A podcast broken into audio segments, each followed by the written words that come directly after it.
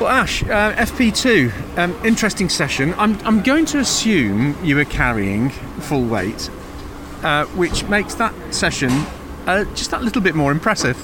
Yeah, we are. Obviously, if we if we're out there circulating with own with no weight, a we're doing against the championship regs, and b we're cheating ourselves. So, yeah, it, it does seem very, very well promising, but there's an element here where we don't know who's gone new tie. Obviously, we did then, um, and at the same time.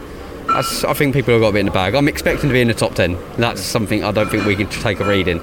If it is, I'll, I'll eat my own words. You were chatting to your engineer when you got out of the car, and there were some big arm movements, which usually suggests you, you had a little moment. Yeah, I had a, a little moment into Graham Hill, just touched the grass on entry and lost the rear, but it didn't spin, just ran a bit wide, and yeah, we had to unfortunately pit.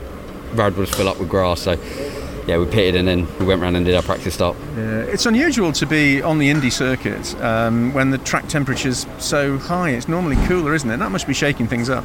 Yeah, I think there's an element of that. Obviously, we always come here when it's cold. Nine times out of ten, it's raining. Um, it's normally. Uh, it's a, yeah, it's odd. Regardless whether you're Indy or GP, it's always a mixed conditions or cold. But we're here, the sun's out, it's 20, 20 degrees, and uh, yeah, it's hot in the car. I know that much. we shouldn't be complaining, really, should we? So, um, top ten is, is what you're you're aiming for, and in the back of my mind, when you say top ten, you mean top five. Uh, Look, don't get me wrong. If I could sit in the top five, I'd be well over the moon. Um, I think there's just uh, got to be, yeah, got to be realistic with the weight that we're carrying. It's it's going to be a hard task. I think people are going to up the game come quali. Uh, That lap I did there was particularly good.